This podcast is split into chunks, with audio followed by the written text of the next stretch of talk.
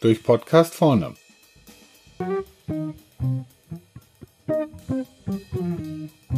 Das Supply Chain Management. Nicht wundern, wenn Ihnen die Stimme nicht bekannt vorkommt. Heute hat der Sundemann mal eine Pause verdient und mache ich den Podcast. Mein Name ist Hans Both und nachdem ich mich die letzten zwölf Jahre vor allem um die Optimierung bestehender und den Aufbau neuer, meist globaler Einkaufsorganisationen gekümmert habe, möchte ich dieses Wissen nun nutzen, um auch anderen Firmen zu helfen. Ich möchte diesen Podcast nutzen, um mal über ein Thema zu sprechen, welches zurzeit zwar in aller Munde ist, für das es jedoch keine wirklich einheitliche Definition gibt.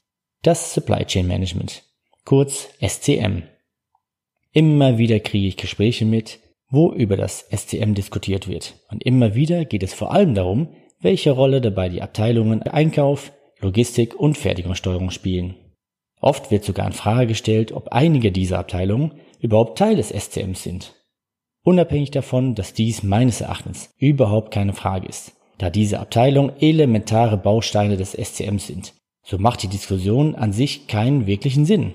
Viel wichtiger ist es doch festzulegen, wer der Kunde des SCMs ist. Denn wenn man den Kunden kennt, kann man auch die Anforderungen an einen SCM definieren. Und daraus kann man dann wiederum den Prozess und die betroffenen Abteilungen ableiten. Da ich das SCM als ganzheitliches Thema sehe, ist dies für mich ganz klar der Endkunde einer Firma. Dies bedeutet wiederum, dass die Supply Chain nicht im Wareneingang aufhört, sondern eben erst beim Kunden. Und diese legt dann auch die Anforderungen fest, die eine Supply Chain erfüllen muss. Sei es niedrige Kosten, schnelle Lieferzeiten, flexible Handhabung bei Sonderwünschen, kooperative Umgang bei Reklamationen und so weiter und so weiter. Diese Anforderungen müssen dann wiederum in Anforderungen an den Lieferanten und Vorlieferanten übersetzt werden, sodass am Ende jeder Spieler in der Kette weiß, was von ihm verlangt wird. Eine SCM-Abteilung baut man also nicht auf, weil es gerade trendy ist und man glaubt, diesem Trend folgen zu müssen.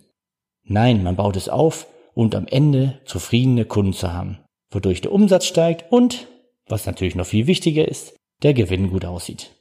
Wenn Sie also gerade mit dem Gedanken spielen, eine SCM-Abteilung aufzubauen, hoffe ich, dass dieser Podcast Ihnen neue Ansätze geliefert hat. Und wenn Sie dabei Unterstützung benötigen, können Sie mich natürlich gerne unter boot.durchdenkenvorne.de kontaktieren.